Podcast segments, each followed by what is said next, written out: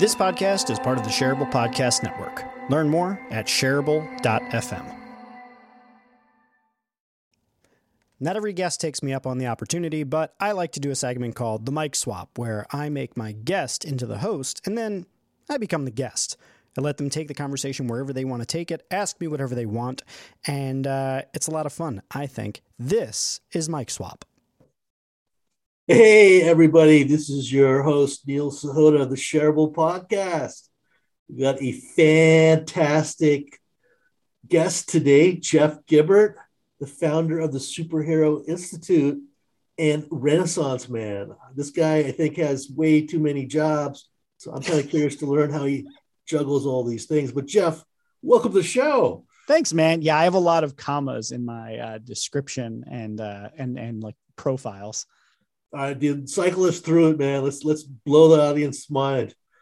Uh, I'm a strategist, consultant, coach, podcaster, blogger, author. Um, I own a company called the Superhero Institute, which is coaching certification program in the midst of still putting together that certification. So TBD. And uh, I also own the Shareable Podcast Network at shareable.fm. Um, so I got a lot of different things going on. I'm also a dad, I'm a husband, uh, and I'm an excellent cook. All right.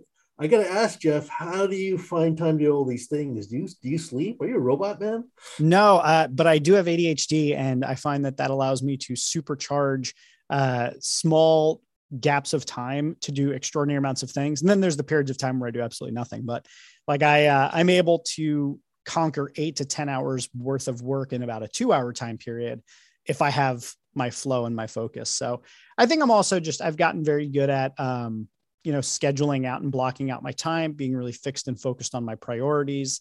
And a lot of stuff i think just over time gets easier. So i don't try to always do everything all at once but i chip away on it over time. So i'm really building upon the success and work that i've done in the past. And it just makes things a lot easier. So like i recently started a, a business called super productive which is a, um, a partner of mine and i. We're both asana certified pros. So we help companies build out their asana um, workspaces we train them on how to use it. We build custom project templates for them all that sort of stuff. And we started this business this pat like this year.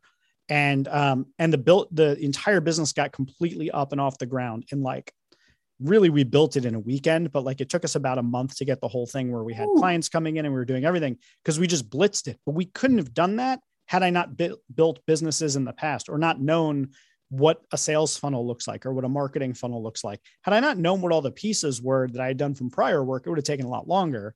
But now I just find that, you know, knowledge builds upon knowledge and, you know, it just things happen faster. I, I'm kind of curious about this, Jeff, because I believe in the old adage that good judgment comes from experience. Experience comes from bad judgment. Yeah. If you try to start this this new business, say five years ago, could you have done it in a month? No, God no definitely not. I, I, um, everything that I have had any success with at all has been the product of having previously done it um, and not had any success with it. So, like Shareable is a, a, really good example. I have this podcast called Shareable. By the way, good name for your show. Um, and this show has been exceptionally successful in terms of total downloads. You know, um, and I I had been podcasting for several years before that, and you know, I in one episode now I get more downloads than I would in in 10 to 15 of, of my previous show. And um, and that's just because I learned. I learned how to launch a show. I learned how to keep a show going. I learned all these different things. And you know, that's the only reason why it was successful. And I think with this business, same sort of thing. Had I not screwed up sales funnels in the past, had I not uh, had I not, you know, neglected certain really important steps early on in previous businesses, I wouldn't know how important they are in this one that that's awesome. So I'm, hearing that failure is cool and valuable.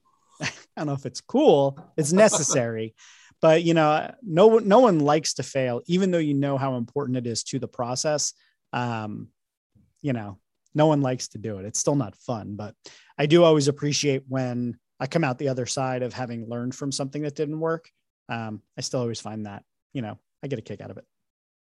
Well, it, it's interesting that uh, when I like hire people, I like to ask the question: Do you think being successful 100 percent of the time is a good or a bad thing? That is an interesting question because I think like the um, that the ego inside of us makes us want to say, of course, yes, wouldn't it be amazing? But at the same time, I feel like if I was, if I won at everything I was doing, I would feel like I wasn't challenging myself enough. Uh, that's a that's a pretty good answer. I I personally believe that if you're always successful, you're not taking enough risk. Yeah, that's what I'm saying. Is so yeah. like I, I, had a business coach, and um, there was a, a point where my my close rate was something like 70 or 80 percent, and he was like, "I mean, you're just not taking enough risks then." And I was like, "What do you mean? I have 70 to 80 percent close rate. I mean, eight out of ten people come in do business with me." He was like, "Yeah, you're not getting told no enough. It means you're not shooting high enough." And I was like, oh, I get what you're saying. So I agree with that. That's a lesson for all you guys in the audience. It's okay to fail, but not spectacularly, but uh, valuable lessons there. Yeah. I want to go back for a second because you referenced flow. And actually, one of my good friends is Steven Kotler, who's big into flow and has his own kind of neuroscience institute. Maybe you could talk a little bit more about flow and how do you actually get in that state of mind?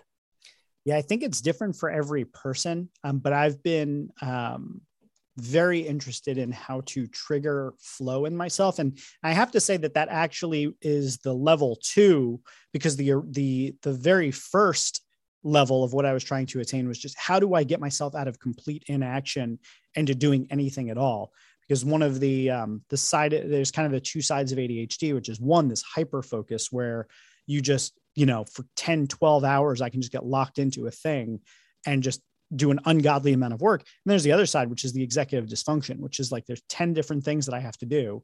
And I can't start on any of them because my head is spinning at like a thousand miles an hour. And I hear like 700 voices of all the things that I have to do just screaming. And I just feel paralyzed.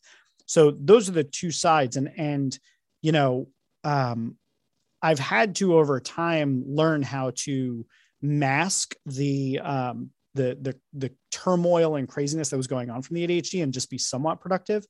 But over time, I've also wanted to learn how can I really trigger that locked in state? Because when I realized what a superpower it is to be hyper focused, I was like, well, I have to figure out how to make this happen. So there's a couple things. I think um, one, you have to understand what are your triggers that allow you to get into that state. And I think this is partly analytical and like retrospective, like looking back on what has. And I also think it's somewhat prescriptive. Like you have to give yourself a series of triggers. I think of it almost like a free throw routine, right? Like the best free throw uh, shooters all have a routine that they go through in order to get themselves in the right mindset, right? Now, they didn't look back and say, well, which free throw routine did I use that helped me get in the focus the best, right? Like they may have looked at and they said this feels most comfortable or not, but it's partly they're triggering it. So I think one, you have to figure out how to trigger the flow state. And then I think the second thing, and this is super important, and I'm I'm very um, very passionate about this topic, but you have to understand your own unique biorhythms. So what I mean by that is like there is so much out there about getting up at like 5 a.m. and how all billionaires get up at 4 a.m. and all this nonsense. And quite frankly, it irritates the hell out of me because it treats me like, you know, it makes me feel a little bit like a second class citizen because I'm a night owl. Right. So like it's, it's, the continuation of the narrative that I uh, feel like I ran into in high school, where it was like, oh, well, you don't fit in with this group of successful people. So, you know, the, the implied lesson there is that you're a loser, like you're not smart, you're not good, you're not this.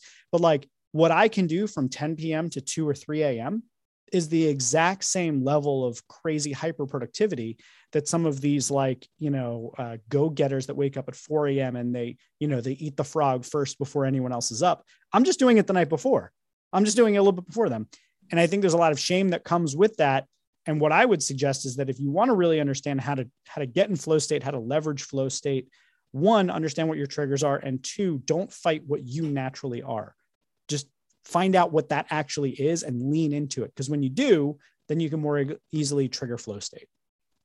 I think that's actually a great insight, Jeff. Um, it's interesting because one of my my idols is actually Richard Branson. He actually suffers from dyslexia, and when he was a student, they didn't test for that, and so they always thought he was not the best student, pulling remedial classes. But as he got older and learned, he, rather than use that as a liability, turned to an asset. Right. And so I, that's why I, I love what you're sharing with the audience right now. but I'm also kind of curious. We're, we're living in an age now where people's attention span is getting shorter and shorter. You talk about like ADD. How is it that you're you're able to retrain yourself to become so hyper focused then? Um, I think one of the most interesting facets of having ADHD is how often people use it as if it's not a thing, but it's like a um, it's like a trait almost, right? Like, oh, I'm so ADD or I'm so OCD, right? Like it's this thing that you can try on and take off like at will, right? Like it's a tendency you have, as opposed to like you know, I, I've discovered over the past several years of like really trying to manage this. I tried to manage with medication over years, and over uh, over a certain period of time, I just decided medication wasn't the thing that was working best for me, but lifestyle change and learning how I operate really did work best. So a lot of people think of ADHD as sort of like a, a thing that happens to you versus a thing that you are, right? And um, for that reason, um, I think there's a lot of misconception around it. So being distracted is not the same thing as being ADHD. ADHD is a, a, certain series of different things that show up and manifest in different people in different ways. And what I've just tried to do is be aware of those signs and look for ways to mitigate some of the downsides and be able to lean into some of the upsides of it. So with all of the distractions that are out there, I've had to. So uh, one of the things I know, for instance, about ADHD is that like um, routine is incredibly and structure is incredibly valuable and useful, but it's also impossibly hard for people who suffer from ADHD. That's like, you know that it's important for you, but you also have the hardest time implementing it. So, one of the things that I did probably about seven years ago at this point is I started working on habits. I started working on um, living by my calendar and my task list. Now, if I, if my, if Google Calendar and my task list, uh, Todoist or Asana, if either of them were to go away tomorrow, I would all of a sudden cease to be a productive member of society. Like I would just, it would obliterate me for a extended period of time. Um, but because I've learned to lean into the ways that I can mitigate the downsides of ADHD uh, and distraction in general, um, I've learned to kind of work around some of those things. So I know that, you know, on my phone, for instance, there's a focus mode where you can and screen time on your phone. So I turn off the apps that I know distract me, and a, uh, a notification comes up and says, "Hey, you've reached your limit for today." So those are some of the things that I do, whether it's using systems or setting, you know, technologies to remind me, is to try and keep myself in a limited window that that stops me from getting distracted. Oh, that, that is awesome. And I love the fact that you took what most people might perceive as a weakness and really turned it into a strength. Yeah. And actually, let me give you just one more real quick. And, and any ADHD or neurodivergent uh, listener will, will get this probably. But uh, one another thing that is very typical among people who have ADHD is um, you have a really hard time when something is due in the future. But if something is urgent or on fire, you are like an absolute superhero. So one of the things that I do is I just manifest chaos for myself. I make things urgent. So I find ways of creating that urgency around things so that I can engage the part of my brain that would otherwise be asleep because it's not due or important. So I've worked really hard on priority management. And instead of thinking of things in terms of when they're due, I, I now f- sort things in my life based upon priority, how important they are in my life's work. And that brings me some urgency and allows me to actually activate my brain to get working on things. Wow, that is phenomenal. I know a certain teenager that might benefit from that advice. I will definitely share that with them. Oh wow! Well, I I thought it interesting you tossed out the word superhero because when you talked about this being a trait, it sounded like it was more like a superpower. And you got your superhero institute. Mm-hmm. So are these connected?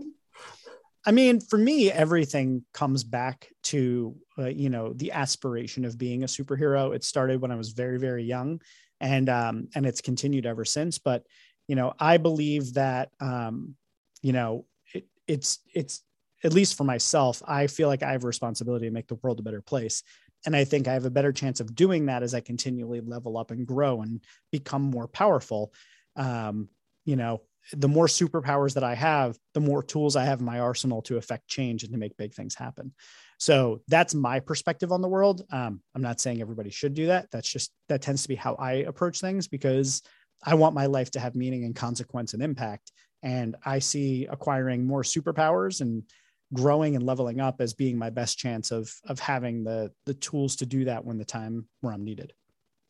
Well, I, I love that attitude, Jeff, because I believe everyone can do something, big or small, to make a difference. And sometimes just we don't realize that small things can add up to big things. And so don't even bother to look. Yeah, and I'm going to take that opportunity right there to say that I uh, I'm on the board of an organization called Pathways to Housing PA, and it's a housing first uh, homelessness nonprofit. So basically, we just find people who don't have a home and we give them a home. And that's been one of the least expensive methods of dealing with homelessness, as well as some of the most effective ways of getting people out of the chronic cycle of poverty and homelessness uh, without help. No preconditions, no like drug testing, none of that nonsense. Just give people a home. So, uh, on the topic of little things add up, I have a fundraising page that uh, I'm trying to raise $50,000 to get people off of the street. So, if you feel like contributing and having a small dent, put in 20 bucks, put in 10 bucks and help me get to that. Uh, because if it's just me, it's going to take me, I think, a uh, hundred or it's either a hundred or a thousand months, thousand months actually, because I'm donating 50 bucks a month. Uh, so it'll take me a thousand months to get there on my own. Uh, so anybody listening, you can help me get there much faster. That'd be awesome. How can they help you, Jeff? How can they uh, learn more? Uh, I'll I'll make sure that the uh, I'll get you over the uh, the link so you can put it in the show notes uh, so people can get involved with it. But that's a, a, cause that's like super near and dear to my heart. Um, I have several that I work on, but that's one that that always makes me happy to contribute towards helping. Awesome. Well, if people want to learn more about you, Jeff, keep up with what's what's going on. What's the best way for them to stay in touch? Uh, I would say jeffgibbard.com is the best place to go. That's where you can find out about everything that I work on, uh, the release of my forthcoming book, The Lovable Leader, uh, everything else I'm working on. So, yeah, that's where to go. That's awesome. We'll make sure all that stuff is the show notes for you and definitely keep tabs on Jeff. Like I said, he, he he's a man that wears many hats, but he's done some amazing things and definitely worth following. With that, I will definitely say that this has been an amazing episode and quite shareable. Wait, don't leave. If you've never listened to my fancy outro, do it just once for me, please. Okay, if you enjoy Shareable and you find it valuable, there's a few ways that you can support the show. One, you can share it on social media, which I strongly encourage. I mean, it's literally the name of the show Shareable. Two, you can review it on iTunes, Stitcher, or wherever you get your podcasts. And if you're an Overcast user, as many of my listeners are, make sure to click that star button on the episodes that you like. The third way that you can support the show is by blogging about it or discussing it on your own podcast or even by making a YouTube video where you talk about one of the episodes. And then the final way that you can support the show is by supporting it directly on Patreon. You can find the link in the show notes. Now, before I let you go, I want to tell you about one other thing. You see, Shareable is just one of many projects that I'm working on at any given time. I've got another podcast called Rogue. I do a live streaming show every week called The Heroic Council. I've got a blog where I release a blog post twice a week. And if you're looking to keep up with all sorts of different content that can help you grow and become a superhero in life, I want you to check out jeffgibbard.me. That's where I list all of my current projects and projects that are coming up in the future, including my forthcoming book, The Lovable Leader. It would mean a lot to me if you could go and check out some of the other things I've worked on because I put just as much of my heart into those projects as I do into Shareable. Thank you so much for being a listener. Thank you for being a supporter, and I hope to see you here on the next episode of Shareable.